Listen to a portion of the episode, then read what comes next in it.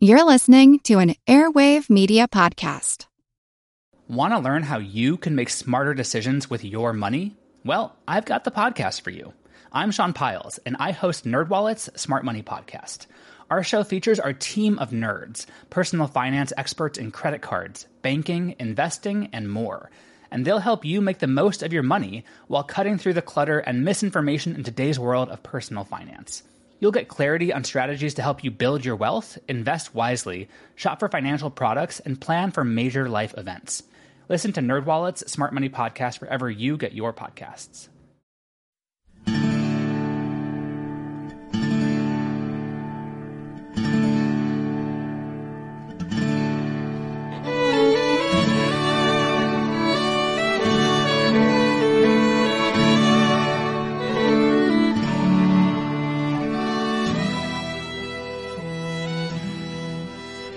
Hey everyone, welcome to episode number 100 of our Civil War podcast. I'm Rich. And I'm Tracy. Hello, y'all. Thanks for tuning into the podcast. For quite a while now, Rich and I have wanted to do something on the music of the Civil War, and as we started to think about putting together something special for episode number 100 of the podcast, we both agreed it seemed a perfect opportunity for us to finally do a show featuring some of the songs that were popular during the war. So a few months ago, we started to put together a wish list of the songs we wanted to have in the episode and to find performances that we liked of the songs and then to contact who all we needed to in order to secure permission to use those performances here on the podcast. And Tracy and I are very excited that we got permission to use all the songs on our wish list. So in this episode, we're going to be able to bring you over 20 songs that were popular during the Civil War on both the battlefronts and home fronts. For most of the songs, what we'll do is talk a bit, or a lot, about why they were important during the war, and then we'll play a portion of each song so that you can get a good idea of what it sounds like. For most of them, though, we won't play the whole song, since just playing a portion of it will give you a good idea of what it sounds like, and then you can go purchase the entire song for your own music library.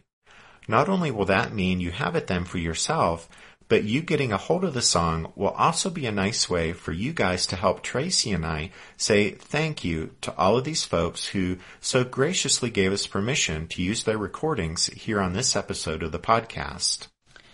During the course of the show, we'll be sure to tell y'all the name of the song and the artist or band whose performance we're using, and we'll also post that information on the website and on Facebook. So after listening to this episode, you can go to either of those places and find a list of the songs and the artists and bands. And with almost every song, you can then find it and purchase it on iTunes or Amazon.com and we're not working on commission or anything. But as Rich said, you purchasing the songs to have in your own music library will be a nice way to help us thank everyone who let us use these songs.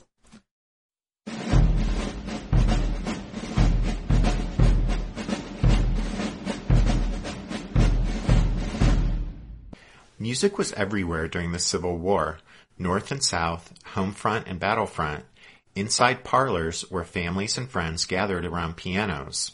At political rallies where crowds assembled to show their support for the war.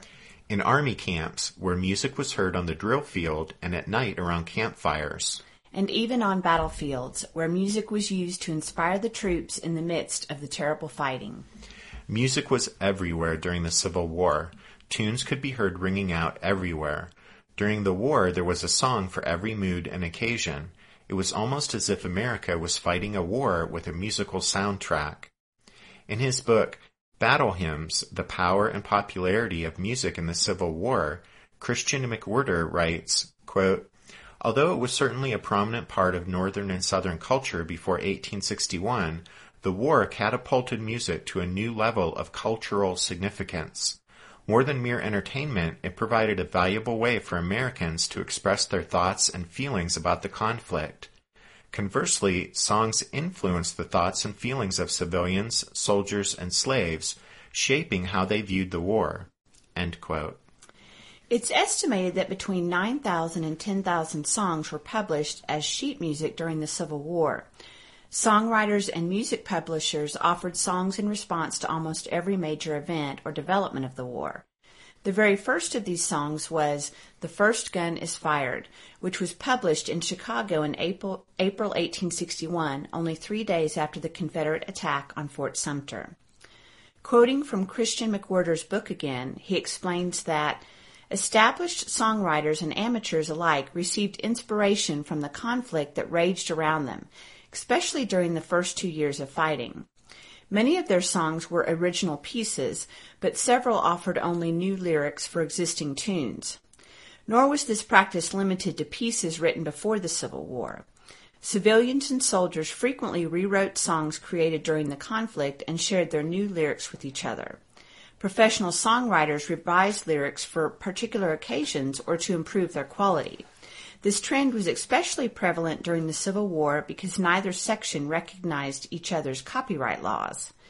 Although most of these pieces appeared only in newspapers, many were sold to publishers who printed them as sheet music in songbooks and in small pocketbooks called songsters. As with our modern music market, Civil War era Americans could choose from several genres of music. The most popular were patriotic, sentimental, minstrel, and religious songs. Patriotic music was especially popular during the first year or so of the conflict, and it was during that time that the war's most successful songs were produced. The initial rush of patriotism in both the North and the South, and the absence of an understanding of war's harsher elements, led many Americans to seek out songs that expressed their love of country, their military spirit, and their desire for victory. Although the United States of America didn't have an official national anthem when the Civil War started, there were already several popular patriotic American anthems at that time. In fact, in 1860, the United States had five nationally recognized unofficial anthems Yankee Doodle, Hail Columbia, The Star Spangled Banner, My Country Tis of Thee, and Columbia, Gem of the Ocean. But once the war started, most Southerners rejected the old anthems, and songwriters in the Confederacy were inspired to create different, different tunes that better represented the goals and beliefs of the new Southern slaveholding republic. For Southerners, this was serious business, and so performing Confederate music became an important demonstration of allegiance to their new country. And so it's a bit paradoxical that the first patriotic anthem widely adopted by Confederates was written by a Northerner and was merely a minstrel ditty. The song hardly seemed a likely candidate to become a symbol of Southern nationalism, and yet that's exactly what it became. We're speaking, of course, of Dixie. Its author, Daniel Emmett, was from Ohio. Performing in blackface, he created the first minstrel troupe in 1843, and so, not surprisingly, he became one of the most influential figures of the genre. In 1859, while Emmett was working in New York, he was asked by a minstrel troupe to write a snappy song for a large dance number called A Walk Around. He had only two days to write the piece. He said that in writing the song, he sought to be true to the, quote, crude ideas of the slaves. Their knowledge of the world at large was very limited. They could sing of nothing but everyday life or occurrences and the scenes by which they were surrounded. Daniel Emmett recalled that when Dixie was first performed, it became an immediate hit, and before the end of the week, everybody in New York was whistling it.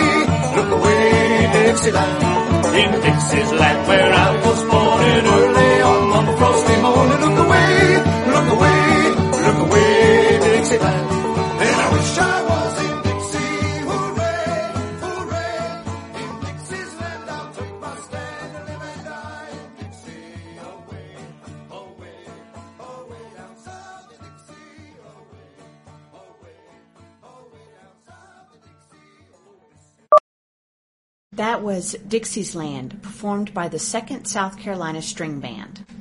By the end of 1859, Dixie was one of the most popular songs in America. It was even played at the last White House party held by President James Buchanan. Dixie became the most popular song in the South just as the region was severing its ties to the Union. Either undeterred or unaware of the song's origin, Confederates immediately made the song a patriotic symbol of their fledgling nation. And then it became the Confederacy's de facto national anthem when it was performed during Jefferson Davis's inauguration in Montgomery, Alabama on February 18, 1861. The band leader in charge of the music at the inauguration, a German named Herman Arnold, played the song as Jefferson Davis made his way toward the Capitol and again as the Confederate flag was raised. Although never officially designated as such, soon civilians and members of the press, both Northern and Southern, began acknowledging Dixie as the Confederacy's national anthem. The song was a favorite with Confederate soldiers. It had an undeniable melodic charm and its rhythm was well suited for marching. But it was more than that. Dixie comforted Confederate soldiers by reassuring them that they were fighting for their homes because they heard someone sing, In Dixieland I'll take my stand to live and die in Dixie. And then the song also reaffirmed the soldiers' belief that slavery was a benevolent, benign institution, since as a minstrel ditty, the song portrayed happy slaves who loved the South.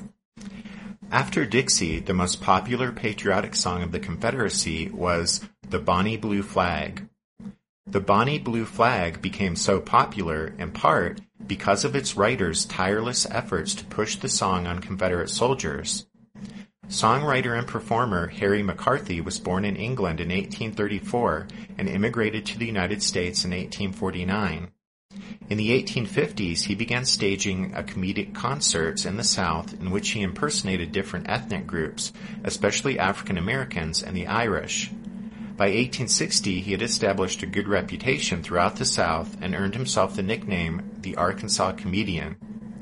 According to Christian McWhirter in his book Battle Hymns, quote, McCarthy was in Jackson, Mississippi on January 9, 1861, and witnessed the state's secession convention.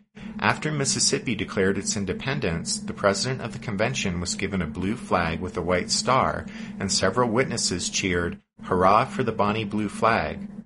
Inspired by the scene, McCarthy wrote a new song that celebrated the Confederate state and gave their reasons for seceding. Setting his lyrics to the traditional tune, The Irish Jaunting Car, he performed the song in Jackson where it was well received. McCarthy traveled all over the Confederacy successfully promoting the Bonnie Blue Flag. Soldiers were his primary audience, and his stage performances of the song were designed to inspire them. During a show at the New Orleans Academy of Music, a veteran of the 20th Tennessee recalled, Before the first verse was ended, the audience had gone wild, and hats by the hundreds were going in the air. End quote.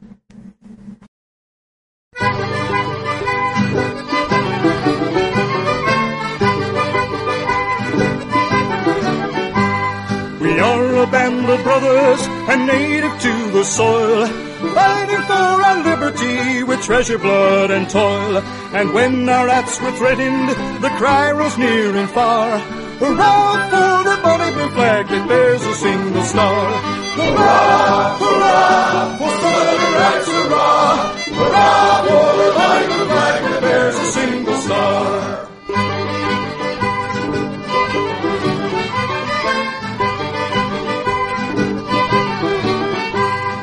As long as the Union was faithful to her trust, like friends and like brethren, kind we were and just.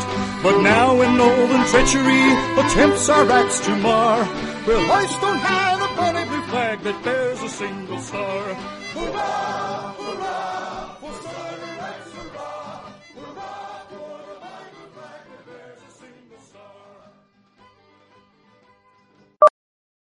That was The Bonnie Blue Flag, performed by the 2nd South Carolina String Band. And just as an aside, but if you ever want to prove beyond the shadow of a doubt that you're a Civil War history geek, the next time you hear the Bonnie Blue Flag, you can turn to someone and inform them that the third verse gets the order of secession wrong. Another bit of trivia is that after the Federals occupied New Orleans in April 1862, Union General Benjamin Butler had all copies of the Bonnie Blue Flag destroyed and threatened to slap a fine of $25 on any man, woman, or child who was heard even whistling the tune. And one final footnote, to the song is that although Harry McCarthy was perfectly happy to tour the South, endlessly promoting the Bonnie Blue Flag and boosting the popularity of his composition, he steadfastly avoided conscription into the Confederate Army by claiming British citizenship. And when the Southern cause seemed lost, he fled to Philadelphia in 1864. The only song to rival the popularity of Dixie and the Bonnie Blue Flag in the Confederacy was Maryland, My Maryland. In April 1861, James Ryder Randall, a native of the border state of Maryland, was teaching literature at a college in Louisiana when he heard the news that the 6th Massachusetts had been attacked by a secessionist mob in Baltimore, resulting in fatalities among both the soldiers and civilians. That night, April 23, 1861, he was inspired to compose a poem he entitled My Maryland.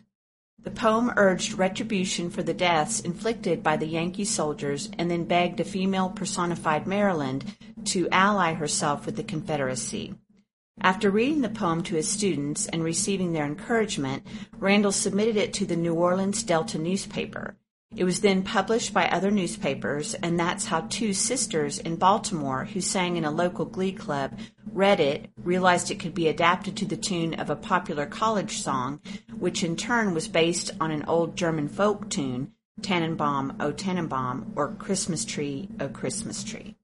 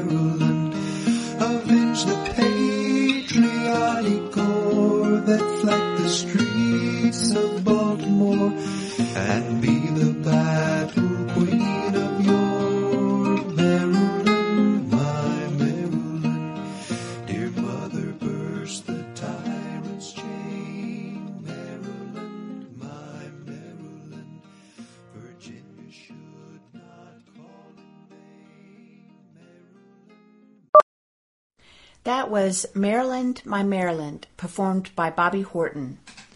The two sisters were eventually exiled from Baltimore by federal authorities. They went south and served as nurses for the Confederate Army. Through the sisters, rebel soldiers encamped around Manassas, Virginia, learned of the song Maryland, My Maryland, and when Confederate General P.G.T. Beauregard heard it performed, he ordered his staff to print copies of it to be distributed throughout the army. It was then picked up by several Southern presses, and between the summers of 1861 and 1862, the song rivaled Dixie and the Bonnie Blue Flag in popularity throughout the Confederacy. This was when Confederate anxiety over Maryland's possible secession was at its highest. The song reached the peak of its popularity in September 1862 with Robert E. Lee's invasion of Maryland that culminated with the Battle of Antietam. But the song declined in popularity after that, after Lee's army had found the citizens of Maryland were in reality decidedly less than excited about supporting the Confederate cause. The song's lyrics proclaim, Huzzah, she spurns the northern scum, she breathes, she burns, she'll come, she'll come, Maryland, my Maryland. But after Lee's army actually entered the state, A Confederate soldier reflected on those words and recorded how, quote, it didn't take us generals of the ranks very long to see that there was a mistake about it somewhere. She didn't come worth a cent. End quote. It's interesting that Maryland, My Maryland is actually still the Maryland state song, even though it advocates secession, and actual Confederates were less than impressed with the state's enthusiasm for secession. Yeah, that's pretty lame. Get a new state song, Maryland. Jeez. Okay. Anyway, moving from Confederate patriotic songs to a sentimental song that was popular primarily with Southerners, that song was Lorena. It was actually published before the war in 1857. The song's theme of unrequited love was a subject common to sweetheart songs, but its melancholy melody resonated with Confederate soldiers. This song, beloved by Southern soldiers, was actually written by a Yankee, Reverend Henry D. L. Webster, who wrote the song in 1849 in Massachusetts. Webster had been jilted by a gal named Ella Blocksom, who chose a well-to-do lawyer over the preacher. But Webster still, pining for Ella years later, poured out his heart in a poem, and to protect her identity, he chose the name Lorena. The poem ended up being set to music and it was published as sheet music in Chicago in 1857. So, like Dixie, Lorena was another song written by a Northerner that was beloved by Confederates.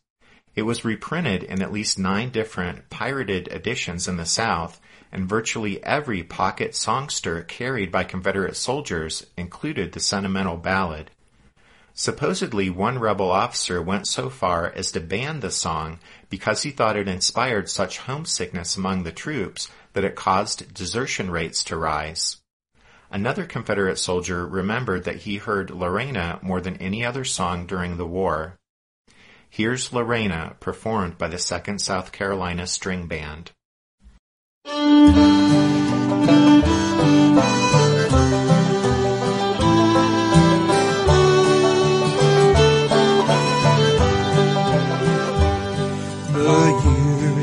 Creep slowly by Lorena.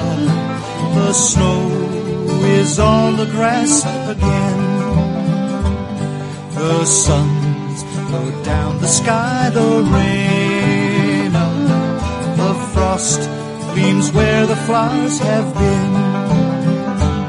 But the heart throbs on as warmly now as when the summer days were nigh.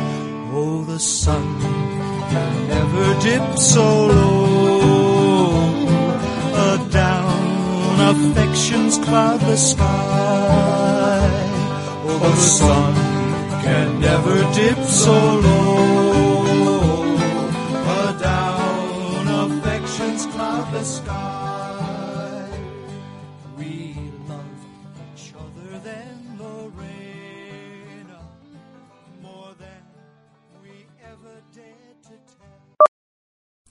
Naturally enough, for a period gripped by tragedy, there were plenty of melancholy songs, but the Civil War also had its share of rollicking fun tunes. One Confederate hero who was known far and wide for his love of festive music was Jeb Stuart.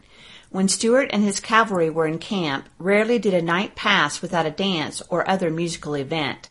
And Stuart's Prussian-born chief of staff, Major Heros von Borcke, said that the general usually insisted that the parties close with the spirited chorus of the song Join the Cavalry. If you want to have a good time, join the cavalry, join the cavalry, join the cavalry. You want to catch a devil if you want to have fun, if you want to smell hell, join the cavalry.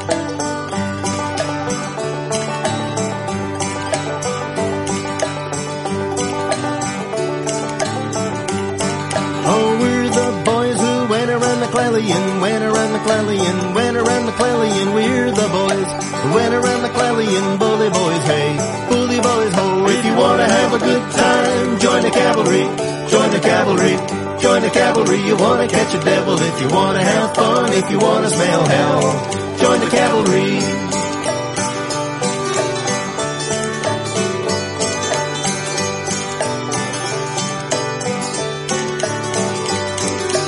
We're Cross the Potomacum, cross the Potomacum, cross the Potomacum, we're the boys. who cross the Potomac, Potomacum, bully boys, hey, bully boys, ho. If you wanna have a good time, join the cavalry, join the cavalry, join the cavalry. You wanna catch a devil if you wanna have fun, if you wanna smell hell,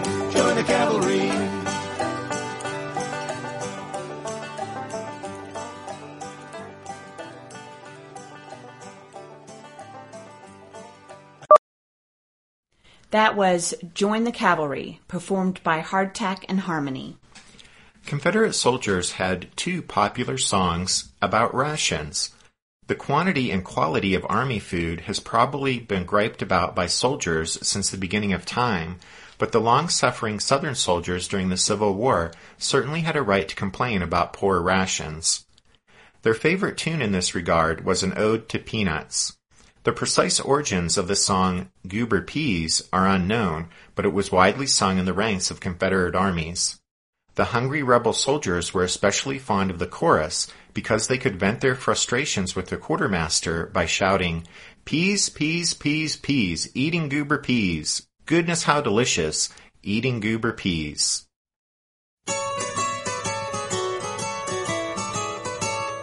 Sitting on the roadside on a summer's day, chatting with my messmates, passing time away.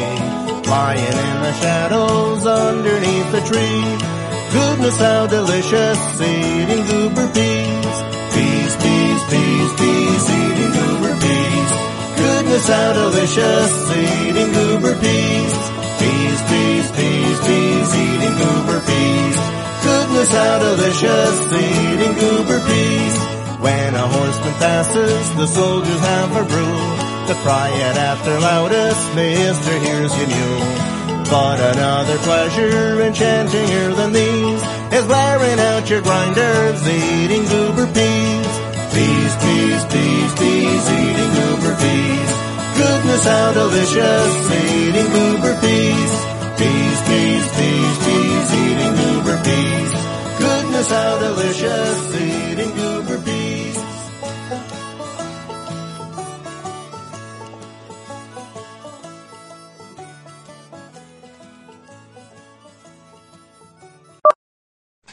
That was Goober Peas, performed by Hardtack and Harmony. The other popular Confederate selection with regard to food was the song Short Rations, which was written by a member of the Army of Tennessee during the Atlanta campaign. The song begins by snidely attacking all classes of society outside the Army and then goes on to describe how the miseries of camp life and campaigning are made worse by the imposition of half rations. The song suggests that even the ancient Spartans may have eaten better than the Confederate soldiers. Here's Short Rations, performed by Bobby Horton. Fair ladies and maids of all ages, little girls and cadets, however youthful, home guards, quartermasters, and sages, who write for the newspapers so truthful, clerks, surgeons, and soups, legislators, staff officers, fops of the nation, and even you, dear speculators, come and list to my song of starvation. Our bugles had roused up the camp. The heavens looked dismal and dirty, and the earth looked unpleasant and damp. As a bull on the wrong side of thirty, we were taking these troubles with quiet when we heard from the mouths of some rash ones that the army was all put on a diet and the board had diminished our rations. For we soldiers have seen something rougher than a storm, may retreat, or a fight. And the body may toil on and suffer with a smile, so the heart is alright.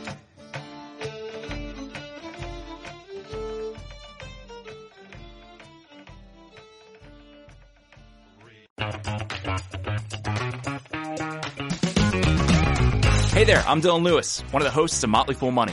Each weekday on Motley Fool Money, we talk through the business news you need to know and the stories moving stocks on Wall Street. On weekends, we dive into the industries shaping tomorrow and host the experts, authors, and executives that understand them. Tune in for insights, a long-term perspective on investing, And of course, stock ideas. Plenty of them. To quote a listener, it pays to listen. Check us out and subscribe wherever you listen to podcasts. Want to learn how you can make smarter decisions with your money? Well, I've got the podcast for you. I'm Sean Pyles and I host NerdWallet's Smart Money Podcast. On our show, we help listeners like you make the most of your finances. I sit down with NerdWallet's team of nerds, personal finance experts in credit cards, banking, investing, and more. We answer your real-world money questions and break down the latest personal finance news. The nerds will give you the clarity you need by cutting through the clutter and misinformation in today's world of personal finance. We don't promote get rich quick schemes or hype unrealistic side hustles. Instead, we offer practical knowledge that you can apply in your everyday life. You'll learn about strategies to help you build your wealth, invest wisely, shop for financial products, and plan for major life events. And you'll walk away with the confidence you need to ensure that your money is always working as hard as you are. So turn to the nerds to answer your real world money questions and get insights that can help you make the smartest financial decisions for your life. Listen to NerdWallet's Smart Money Podcast wherever you get your podcasts.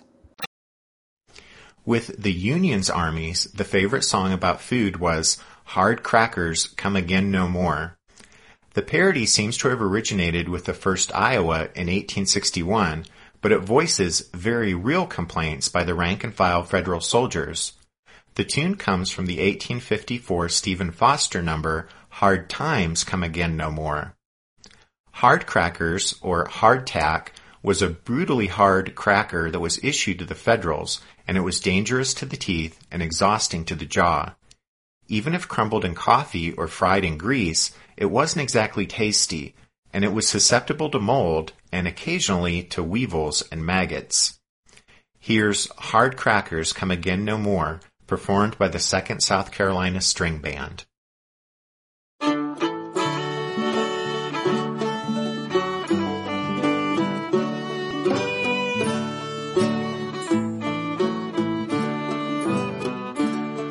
Us close our game of poker, take our tin cups in our hand, while we gather around the cook's tent door. Where dry mummies of hard crackers are given to each man. Oh, hard crackers come again no more. Tis the song, the sigh of the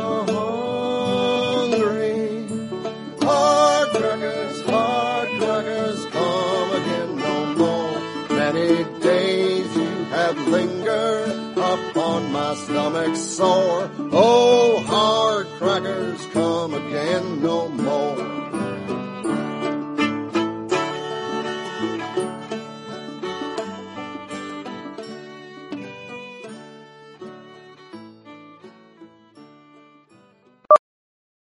We've already mentioned Lorena as an example of the sentimental genre of music that was popular during the war. In Battle Hymns, McWhirter writes that, quote, the war occurred in a period dominated by romanticism and Victorian sentimentalism. As a result, many songs emphasized the human feeling and emotion of the Romantics, but also shared the Victorian focus on family, especially on mothers. These sentimental songs tended to have slower, often meandering melodies, and sometimes contained only a limited chorus or none at all. They were typically within the ballad tradition, telling stories, usually tragic, that dealt with love, separation, death, or all three.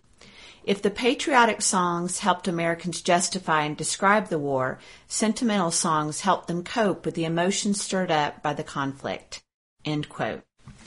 McWhirter goes on to explain that sentimental music of the Civil War era could be further divided into four subcategories home songs, sweetheart songs, mother songs, and death songs, all expressing the common theme of separation. Lorena was obviously an example of a sweetheart song, and we mentioned it was written before the war. But of the love songs composed during the war, by far the most popular in both the North and the South was Weeping Sad and Lonely, or When This Cruel War Is Over, which was written by Charles Carroll Sawyer. In the piece, Sawyer portrayed two lovers promising to reunite after the war and acknowledging each other's wartime duties as citizens.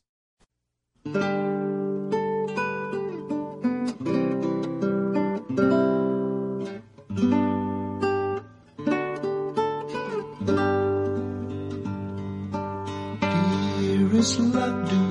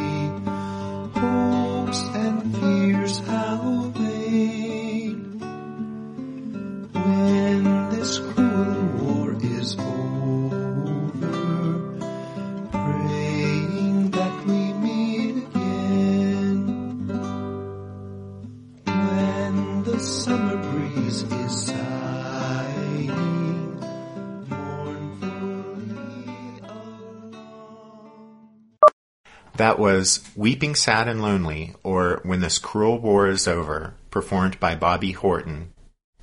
So, Lorena and Weeping Sad and Lonely are examples of sweetheart songs, but here in the next few moments we'll provide examples of the other categories of sentimental songs as well.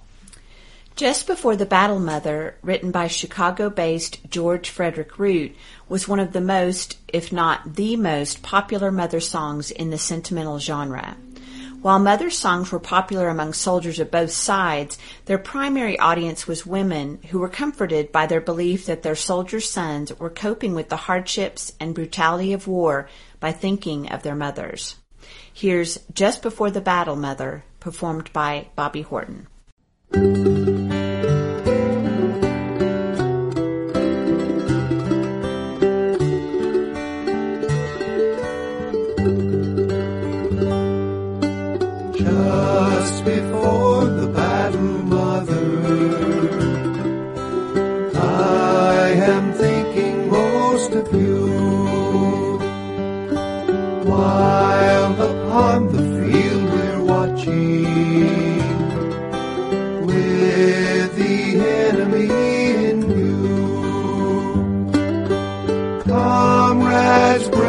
Around me lying filled with thoughts of home and heart. For well they know that on the morrow some will sleep beneath the sun. Farewell,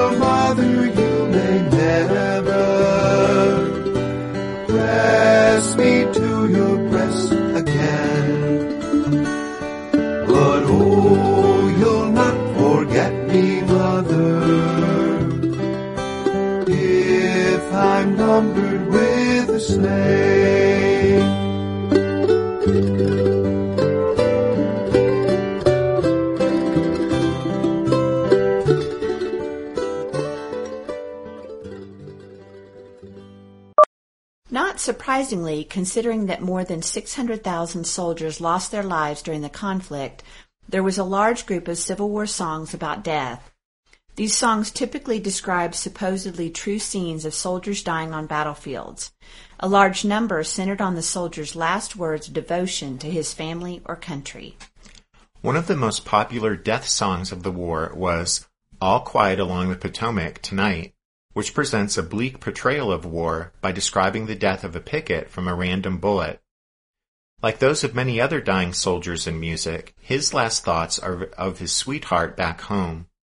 All Quiet Along the Potomac's most popular musical setting was published in 1863, and like other songs in this category produced in the last two years of the war, it represented the growing war weariness of Americans during the latter stages of the terrible conflict.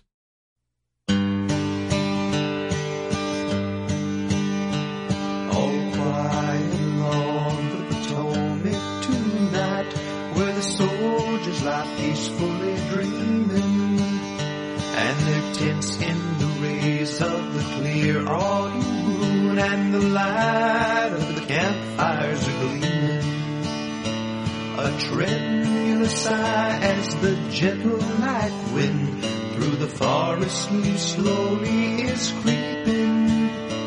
While the stars up above with their glittering eyes keep guard o'er the army while sleeping.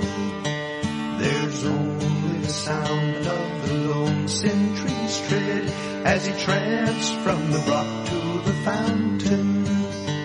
And he thinks of the two on the low trundle bed, far away in the car in the mountain. His musket falls slack, his face dark and grim, rose gentle with memories tender. As he mutters a prayer for the children asleep, and their mother may heaven defend her. All oh, quiet along the Potomac tonight. Then drawing his sleeve roughly over his eyes, he dashes off tears that are welling gathers his gun close up to his breast as if to keep the heart swelling. He passes a fountain, the blasted pine tree, and his footstep is lagging. That was All Quiet Along the Potomac Tonight, performed by Bobby Horton. Another song that gained in popularity as war weariness increased was When Johnny Comes Marching Home, which perfectly conveyed the feelings of wives and mothers waiting for the return of their husbands and sons. Here's When Johnny Comes Marching Home, performed by the 2nd South Carolina String Band.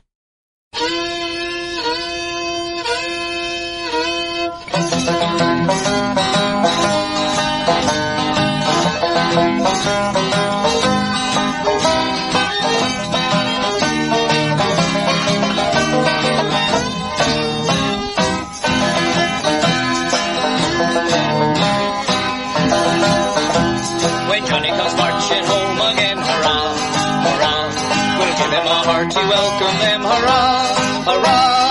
The boys will cheer and the men will shout and the ladies they will all turn out and we'll all feel gay when Johnny comes marching. The old church bell will peal with joy, hurrah, hurrah. Welcome home, our darling boy, hurrah.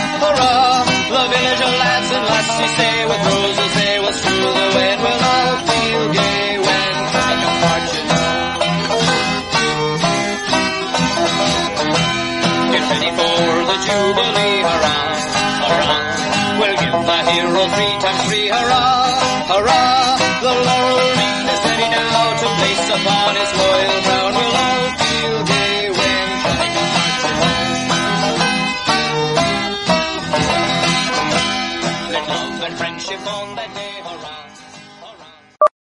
By far the most popular home song of the Civil War, and arguably the most popular song of the war, was Home Sweet Home. Written in 1823, the piece was a great favorite even before the Civil War, but it rose to new heights of popularity during the war when millions of soldiers found themselves far from home and loved ones, and Home Sweet Home served as a potent reminder of what they had left behind. One veteran said the song, quote, always went most directly to the soldier's heart, end quote. And indeed, the soldiers of both sides often sang it because it perfectly expressed their desire to escape the hardships of the war and return to their families. Many observers noted the piece's ability to make soldiers cry, including a Confederate who recorded how, whenever it was sung, quote, Many a rough soldier who weeps not for wounds or blood dashes a tear from the eye. Probably the most famous of the stories told about the song Home Sweet Home took place at Fredericksburg, Virginia in December 1862 as the two opposing armies faced each other across the Rappahannock River. In the evenings, the opposing sides' bands would often engage in musical duels, each playing tunes, particularly patriotic ones, with as much volume and enthusiasm as they could muster. But one evening, toward the end of one such contest, a Federal band began to play Home Sweet Home. As the Federals played, a Confederate band took it up, and before long other regimental bands in both armies joined in. All across the battlefront, on both sides of the river, everyone ceased what they were doing as the slow, plaintive notes floated through the air. There wasn't a sound except for the music. According to a Confederate soldier from South Carolina, when the song was over, quote, everyone went crazy, End quote. He had never witnessed anything like it before. Rebels and Yankees started cheering at the tops of their lungs, throwing their hats in the air, and jumping up and down. The South Carolinian said that if the river hadn't been between them, he believed the two armies would have met face to face, shaken hands, and ended the war on the spot.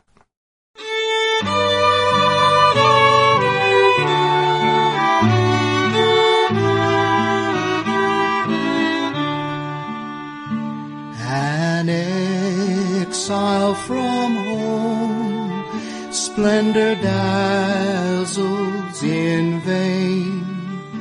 Oh, give me my lowly thatched cottage again.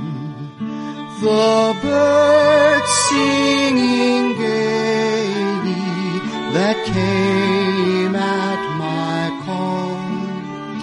Give me and that peace of mind dearer than all.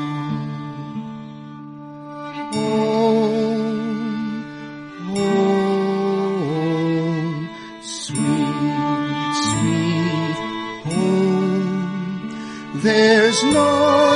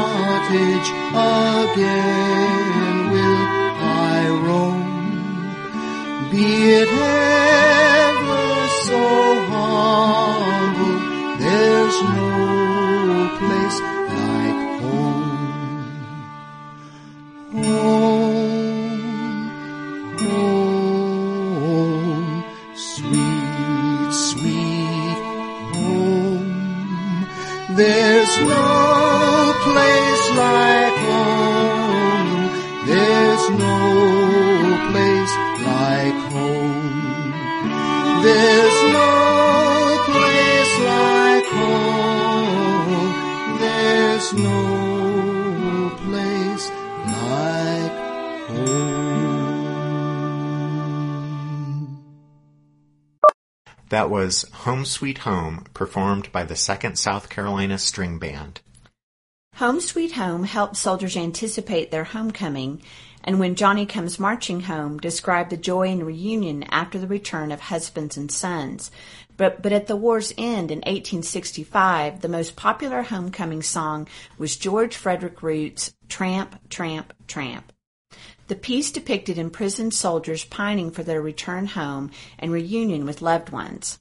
Root first published the song in Chicago in 1864, but it acquired new significance in the early spring of 1865 when it became apparent that the war was going to be coming to an end. By July 1865, the song had sold 100,000 copies. In the prison cell I sit, thinking, Mother dear, of you and our bright and happy house so far away. And the tears they fill my eyes, spite of all that I can do, though I try to cheer my comrades and be gay. Tramp, tramp, tramp, the boys are marching. Cheer up, comrades, they will come. And beneath the starry flag we shall breathe the air again of the free land in our own beloved home. In the battlefront we stood when their fiercest charge they made, and they swept us off a hundred men or more. But before we reached their lines, they were beaten back dismayed, and we heard the cry of victory o'er and o'er. Tramp, tramp, tramp, the boys are marching. Cheer up, comrades, they will come. And beneath the starry flag we shall breathe the air again of the free land in our own beloved home. So within the prison cell we are waiting for. That was Tramp, Tramp, Tramp, performed by Tom Glazer. Tramp, Tramp, Tramp was even heard in the Confederacy, and a Southern version was published with additional verses depicting the soldier fighting under Lee at Gettysburg and shouting the rebel yell. After their homecoming, one of the veterans' backward looking sentimental favorites was the song Tenting on the Old Camp Ground. It was written in 1863 by Walter Kittredge. After being drafted into the Union Army in 1863, Kittredge wrote the piece that depicted soldiers in camp thinking about their loved ones at home and wishing the war was over.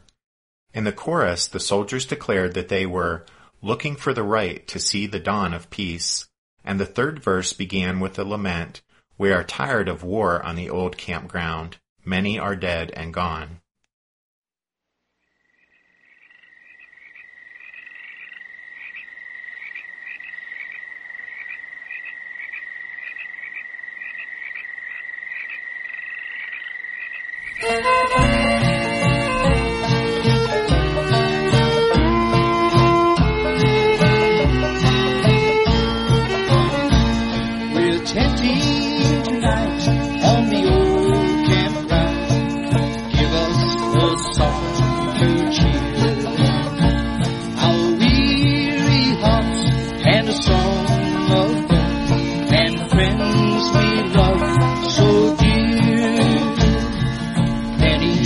Are the hearts that are weary tonight, wishing for the war to cease.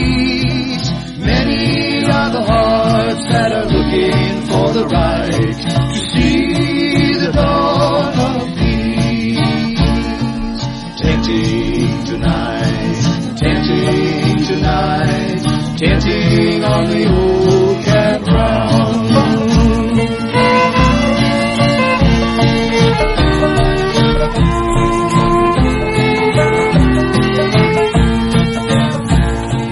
tenting tonight on the old camp campground, thinking of days gone by, of the loved ones at home that gave us the hand and the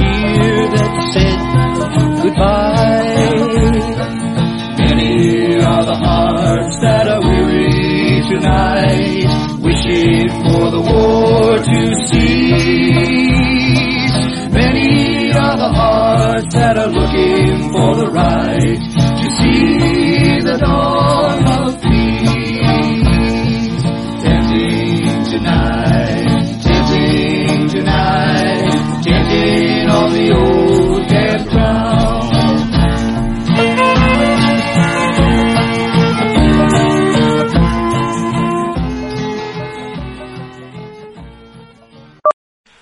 was Tenting on the Old Campground, performed by the 2nd South Carolina String Band. Kittredge's description of soldiers camped together with their ranks gradually thinning was perfectly suited to post-war veterans gatherings. And so while the song saw limited success during the war itself, afterward it became immensely popular, especially at Grand Army of the Republic functions.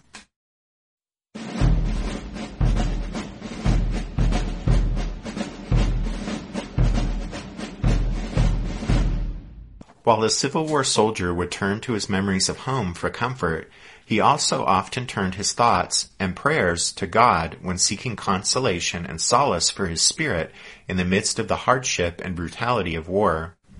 Soldiers of both sides collected and sang hymns.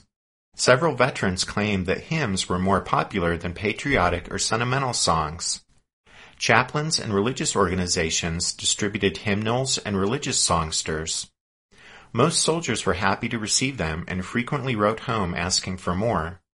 According to one soldier in a Virginia regiment, quote, Every evening for miles around you might hear thousands of voices singing hymns, many singing for their own gratification, but many others through a sort of religious feeling of their own, thinking that this is the most convenient way of manifesting it.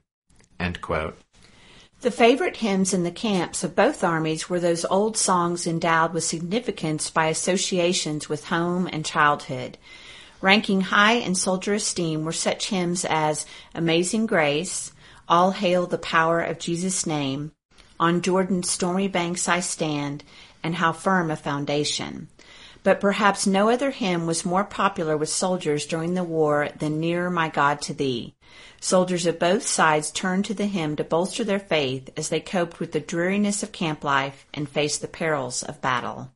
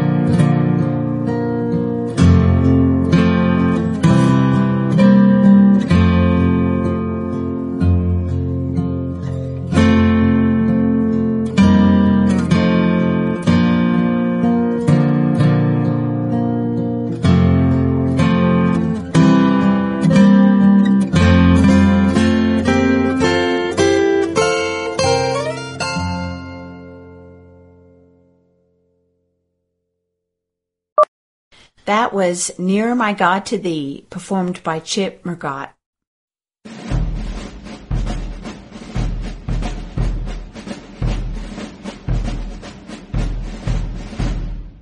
Christian McWhirter, in his book Battle Hymns The Power and Popularity of Music in the Civil War, writes that, quote, Although Civil War soldiers and civilians used music effectively and often, no one better understood its power than African Americans. With widespread illiteracy a fact of slave life, oral transmission of information was vital. Blacks knew that plain talk about freedom and equality would surely meet with harsh disapproval or worse from white listeners, but song lyrics couched in religious imagery were acceptable and even endearing to whites.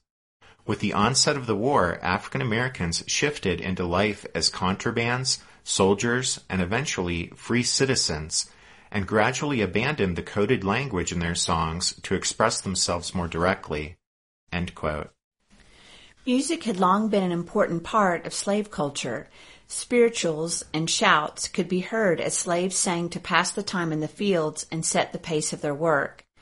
Although whites typically perceive this singing as evidence of contentment, many slave songs describe the hardship of their life and longing for freedom. These sentiments were often expressed in biblical metaphors. A perfect example of this is the slave spiritual Go Down Moses, which explicitly compared enslaved southern blacks to the Israelites suffering in captivity under Pharaoh. Early in the war, as northern whites first came into contact with large numbers of escaped slaves, they noticed the contrabands would frequently sing the song, which expressed their religious conviction and desire for freedom.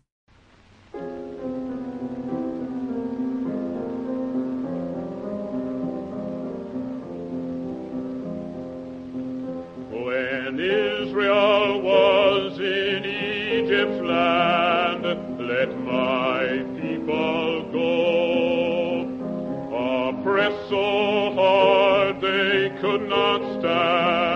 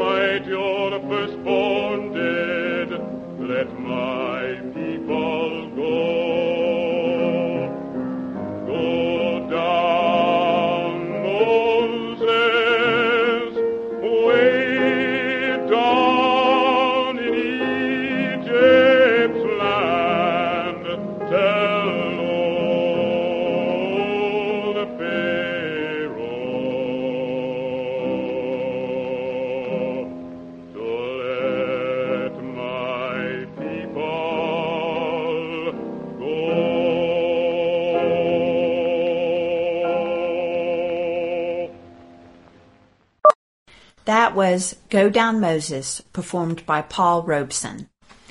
A song published in Chicago in 1862 that became immensely popular with contrabands and African American Union soldiers was Kingdom Coming. Written by Henry Clay Work, Kingdom Coming was crafted as a minstrel song, but had the advantage of meaning different things to different listeners. Its description of slaves taking over the plantation after their master fled the Lincoln gunboats could be u- viewed as a comic scene by minstrel audiences, but also carried a clear abolitionist meaning for those who cared to hear it. Unlike blacks in most minstrel songs, the slaves in Kingdom Coming clearly resented their master and wanted to be free. One, two, three.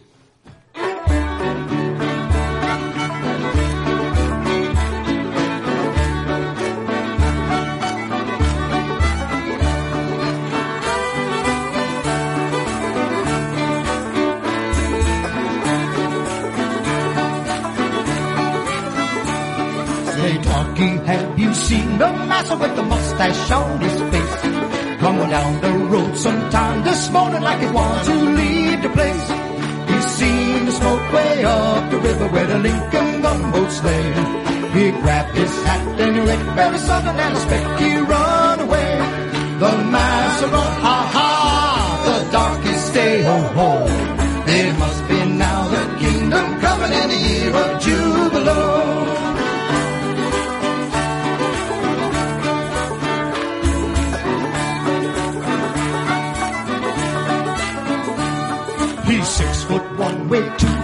foot and he weighed three hundred pounds. His coat so big he couldn't pay the tailor, and it don't go halfway round. He drills so much they call him captain, and he gets so dreadful tan. I expect he'll try to fool them Yankees, but I think he's contraband. The master run, ah ah, the darkies stay ho ho.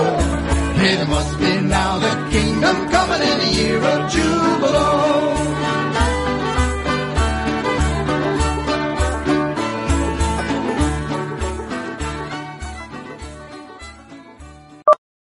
That was Kingdom Coming, performed by the 2nd South Carolina String Band. Music played an important role in emancipation celebrations that were held on January 1st, 1863, the day that the provisions of Abraham Lincoln's historic Emancipation Proclamation went into effect. One such celebration, held at Camp Saxton near Port Royal, South Carolina, was organized and run by white military officers and teachers. During the proceedings, the organizers expected the 1,000 contrabands gathered for the ceremony to remain silent, but the blacks took the opportunity to express their own thoughts on freedom and their patriotic feelings for a union without slavery, and they did it in a very moving and powerful way by using a song. As planned, the Emancipation Proclamation was read, speeches were made, but then, as abolitionist minister turned soldier Thomas Wentworth Higginson took the platform to continue with the proceedings, he heard, quote, a strong male voice from one of the black observers, into which two women's voices instantly blended, singing as if by an impulse that could no more be repressed than the morning note of the song sparrow. What Higginson heard was, My country, 'tis of thee, sweet land of liberty, of thee I sing. Soon all the contrabands joined in the singing of My country, 'tis of thee, but when the white teachers began to sing, Higginson ordered them to stop, saying, Leave it to them. The blacks' gesture was all the more significant and moving since none of the whites had heard the contrabands sing the song before. The blacks had mastered the song in secret and waited to perform it on Emancipation Day. Awed by the performance, Higginson refused to give his speech, saying that the singing was, quote, more eloquent than the poor words any man could utter. End quote.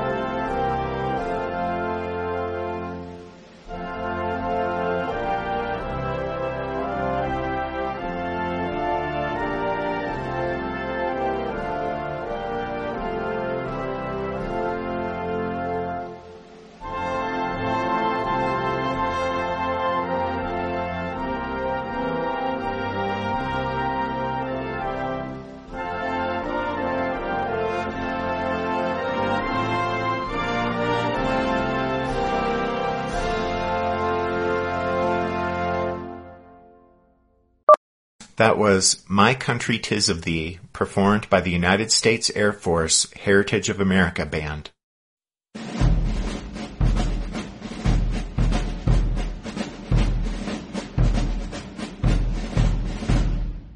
That last song provides a nice transition to the next section of the episode, where we'll look at some of the patriotic songs of the Union.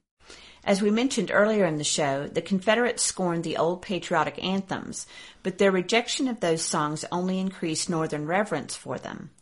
The traditional anthem that benefited most from this was the Star Spangled Banner, because the war fostered so many public displays of devotion to the flag.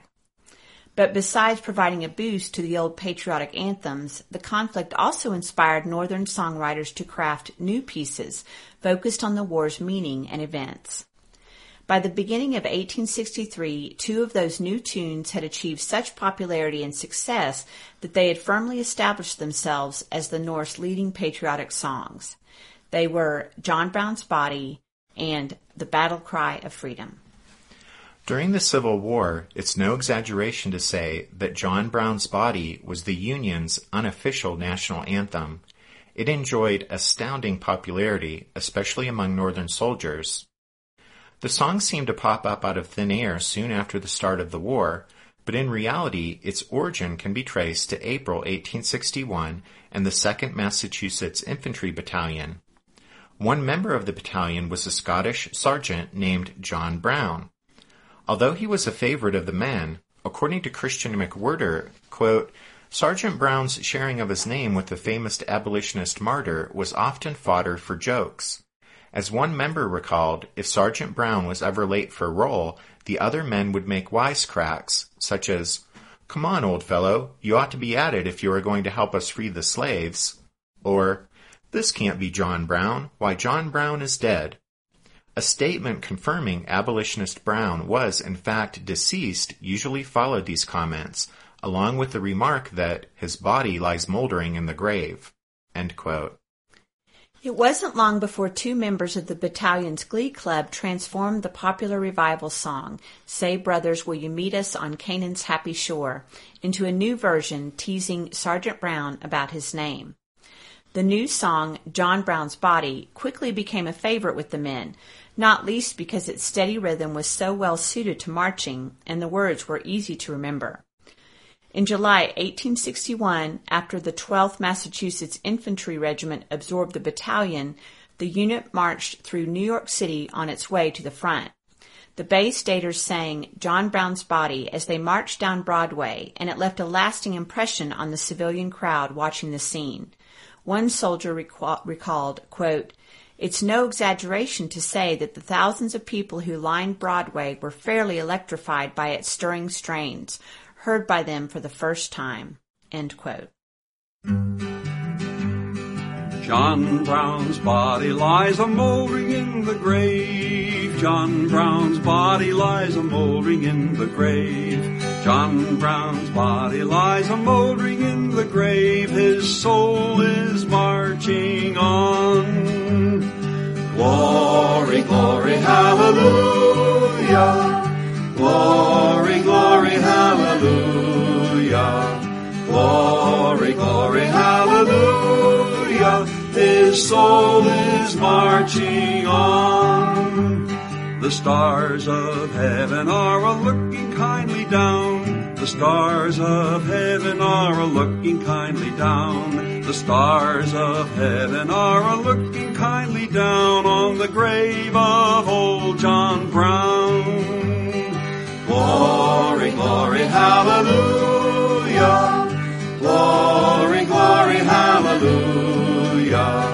Glory, glory, hallelujah. His soul is marching on. He's going to be a soldier in the army of the Lord.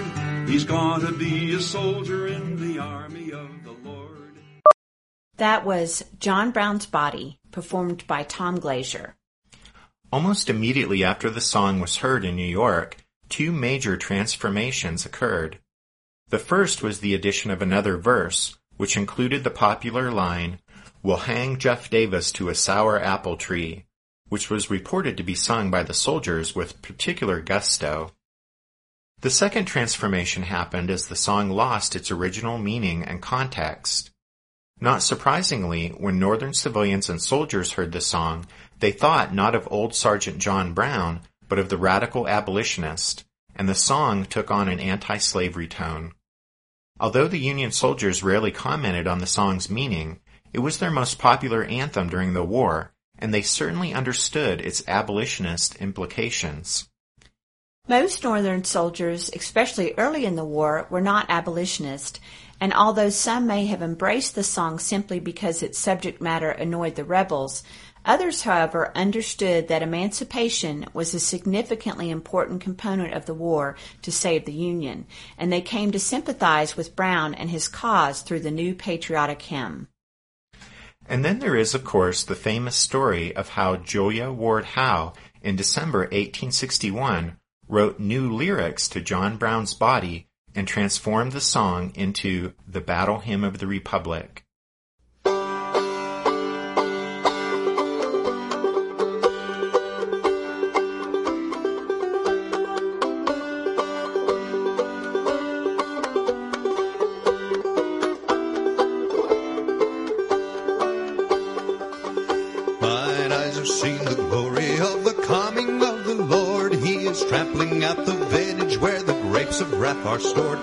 Has loosed the fateful lightning of his terrible swift sword. His truth is marching on.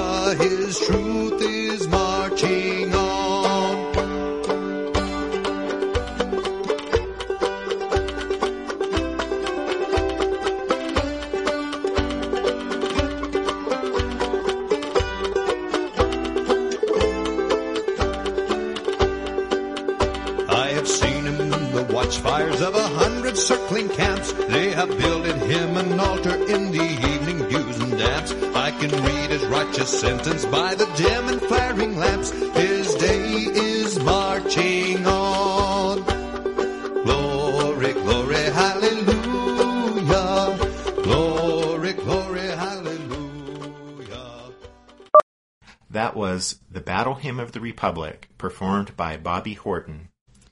It's interesting that while Julia Ward Howe's revision is still popular today and John Brown's body is hardly known, during the Civil War, the Battle Hymn of the Republic never came close to replacing the popularity of the original version.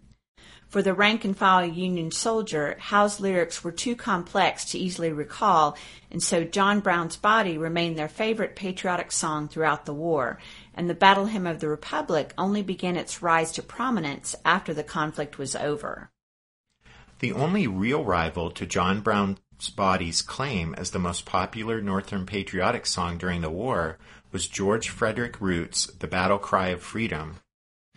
Root was inspired to write the song by Abraham Lincoln's call for 300,000 volunteers on July 2, 1862. The song spread quickly after that because its lyrics were easy to remember, its rhythmic melody appealed to marching soldiers, and it could be sung without difficulty in parlors as friends and family gathered around pianos.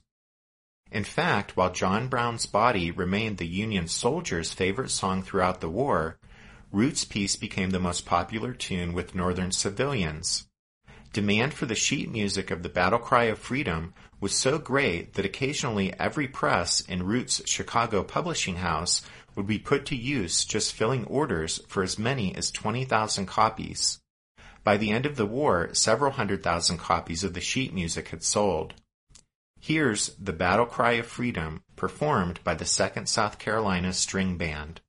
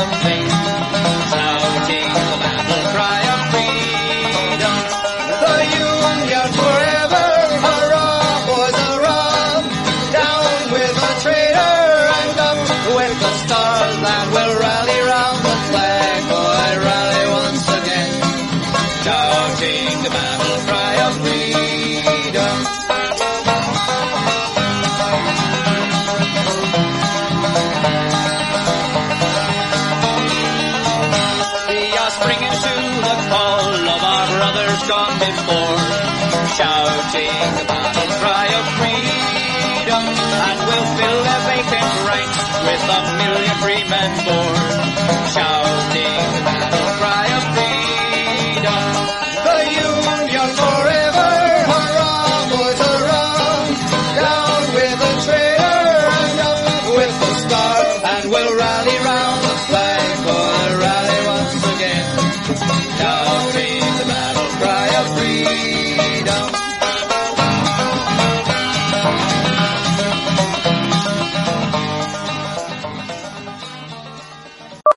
The North's third most popular patriotic song during the war was We Are Coming, Father Abraham, 300,000 More. It was originally written as a poem by a Quaker, James Sloan Gibbons. Like Root, Gibbons also found inspiration in Abraham Lincoln's July 1862 call to arms. His poem first appeared in the New York Daily Post on July 16, 1862, and quickly spread across the country, even reaching California the following month. Several songwriters recognized the poem's musical potential, and at least six set the words to music. However, the version by Luther Emerson became the most famous.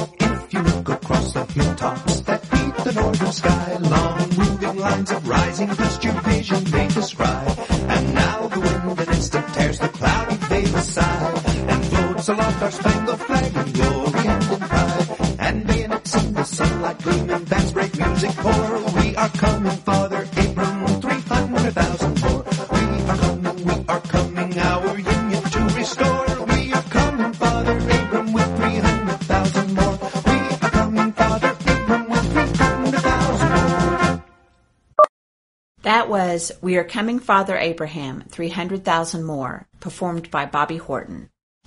Aside from those top three, a few other patriotic songs attained some degree of success in the North, but none of the other runners-up rivaled the late war popularity of a song written by Henry Clay Work called Marching Through Georgia. Hurrah, hurrah, we bring the Jubilee. Hurrah, hurrah, the flag that makes you free. So we sang the chorus from Atlanta to the sea while we were marching through Georgia.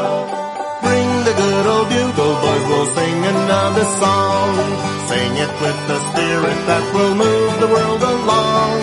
Sing it as we used to sing it, 50,000 strong, while we were marching through Georgia.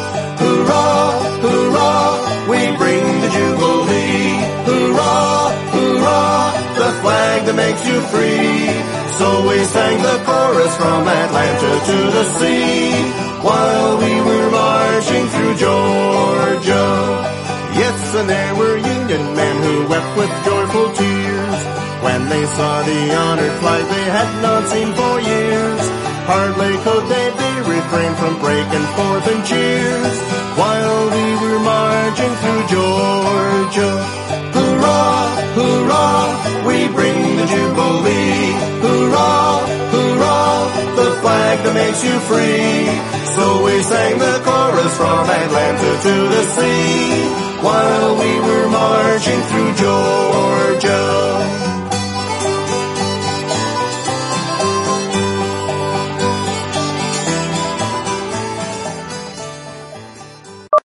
That was Marching Through Georgia, performed by Hardtack and Harmony. Appearing in February 1865, Marching Through Georgia became the North's leading victory anthem.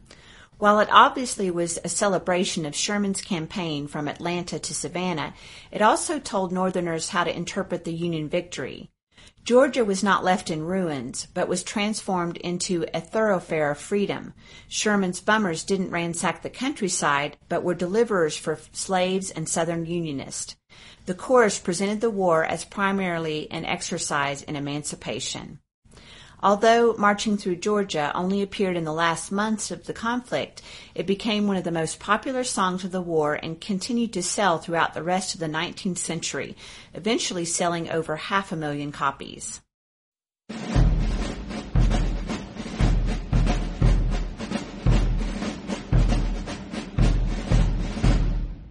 While most of the songs we've talked about in this episode could have just as easily been heard in someone's parlor or at a political rally or in an army camp, there was one type of music that was unique to the military of both sides, and those were the calls played by the army field musicians. Especially early in the war, many regiments in both armies had their own bands, and these brass bands would have serenaded the soldiers with many of the songs that we've discussed. But then, besides the regimental bands, there were the field musicians, the buglers, drummer boys, and fifers who were responsible for playing the military calls that regulated every aspect of army life. The lives of Union and Confederate soldiers were governed by the sounds of the bugles, fifes, and drums played by the field musicians. Camp calls were used at specific times of the day to summon soldiers to their duties. These sounded daily whether the men were in camp, garrison, or bivouac. Skirmish calls, on the other hand, governed the movements and actions of the troops on both the drill field and the battlefield. Camp and skirmish calls could be played by bugle, drum, or fife. A camp's commanding officer designated the specific hours when camp calls were sounded. The first calls began around sunrise, and the final calls occurred by 9 or 10 p.m. The first call was reveille, and the last call was lights out. Most Civil War buffs have heard the story of how Union General Daniel Butterfield, one night in July of 1862, called his brigade bugler to his tent. Butterfield, so the story goes, was dissatisfied with the regulation call from Hardee's Tactics Manual used at the end of the day to order the men to extinguish lights, so he had scratched his own tune on the back of an envelope and summoned his bugler to sound the new call. The two made some adjustments, changing some notes, and that evening the call known today as taps sounded for the first time. But according to an article titled The True Story of Taps in the August 1993 issue of Blue and Gray magazine, that familiar oft told story is simply not true. The authors of the article, Joseph Whitney and Stephen Sears, looked into the matter and discovered that the earliest version of the call that can be positively identified as TAPS is in an 1836 tactics manual. There it shows up as the second half of the infantry tattoo call, which at that time was the last call of the day. They also found a second example in an 1861 manual called the United States Regulation Drum and Fife Instructor. In that manual is the earliest known example of the name taps being specifically associated with the call to extinguish lights. The story of Daniel Butterfield inventing the melody for taps in that army camp in July of 1862 appears to be just that, a story, but we can credit him for heading the post-war Army Board that for the first time in American military history standardized the official manuals for the fife, drum, and bugle, which guaranteed that taps would be the official Army call for lights out. Had he not done that, perhaps no one today would recognize one of the most beautiful, evocative trumpet calls, and we would all be the poorer for that.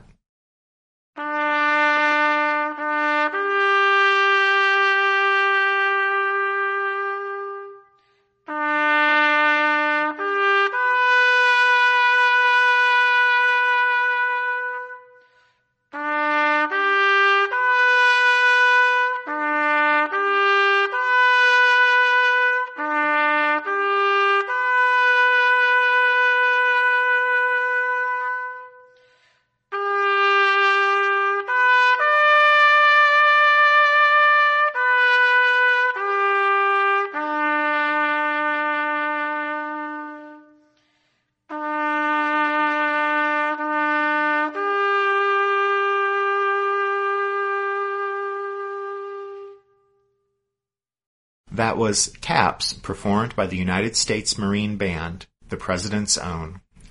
Robert E. Lee once famously told the band of the 26th North Carolina, quote, I don't believe we can have an army without music. When Lee said that, he wasn't just whistling Dixie. Music was a quintessential part of soldier life during the Civil War, and music also was a major rallying point for civilians on the home fronts. In both the North and the South, soldiers and civilians placed music at the center of their wartime experiences and used songs in a variety of ways. With this episode, we wanted to show that during the Civil War, music was much more than background noise. People wrote and performed songs to express themselves and to influence others. Songs helped soldiers and civilians understand their personal relationship to the war and express their reactions to it. And since this often happened in the context of a communal musical experience, the music's impact was all the more powerful. But during the Civil War, music didn't simply play a role in allowing Americans to express their thoughts and feelings about the conflict. It went beyond that, becoming an important tool in shaping how soldiers, civilians, and slaves viewed the war.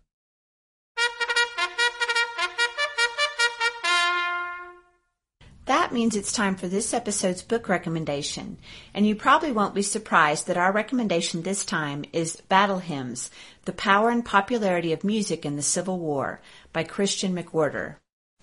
As you can probably tell, Tracy and I relied heavily on McWhirter's book while putting together this episode, and we really can't recommend it highly enough if you're interested in delving more deeply into this fascinating subject. As always, you can find Battle Hymns and all of our other book recommendations by going to the podcast website, which is www.civilwarpodcast.blogspot.com. And just a reminder that if you go to the website, you'll also be able to find a list of all the songs we used in this episode, as well as who performed them. We'll also put that information up on Facebook. And while you're on Facebook, don't forget to like the podcast. We're dangerously close to breaking 800 likes, which will be pretty cool. You can also follow us on Twitter, where each day, or most days, we're still following what happened during the war 150 years ago on that date. We also use Twitter to share interesting Civil War related news or articles that we think y'all might like. And so, uh, looking ahead, I know Tracy is looking forward to the next topic we're set to cover on the podcast, since it's a battle that took place just a stone's throw from her hometown of Fayetteville, Arkansas. Woohoo! And that's the Battle of Pea Ridge. So that'll be next time. Uh, but before we wrap up this show, we just want to remind you guys that the music we use at the beginning and end of every episode is from the song Midnight on the Water by Spiritwood Music. And Tracy and I owe these folks a debt of gratitude because when we were first getting all of this going, we contacted them and said, Hey, we like your song. Can we use it on a Civil War podcast that we're starting? And they said, yeah, sure.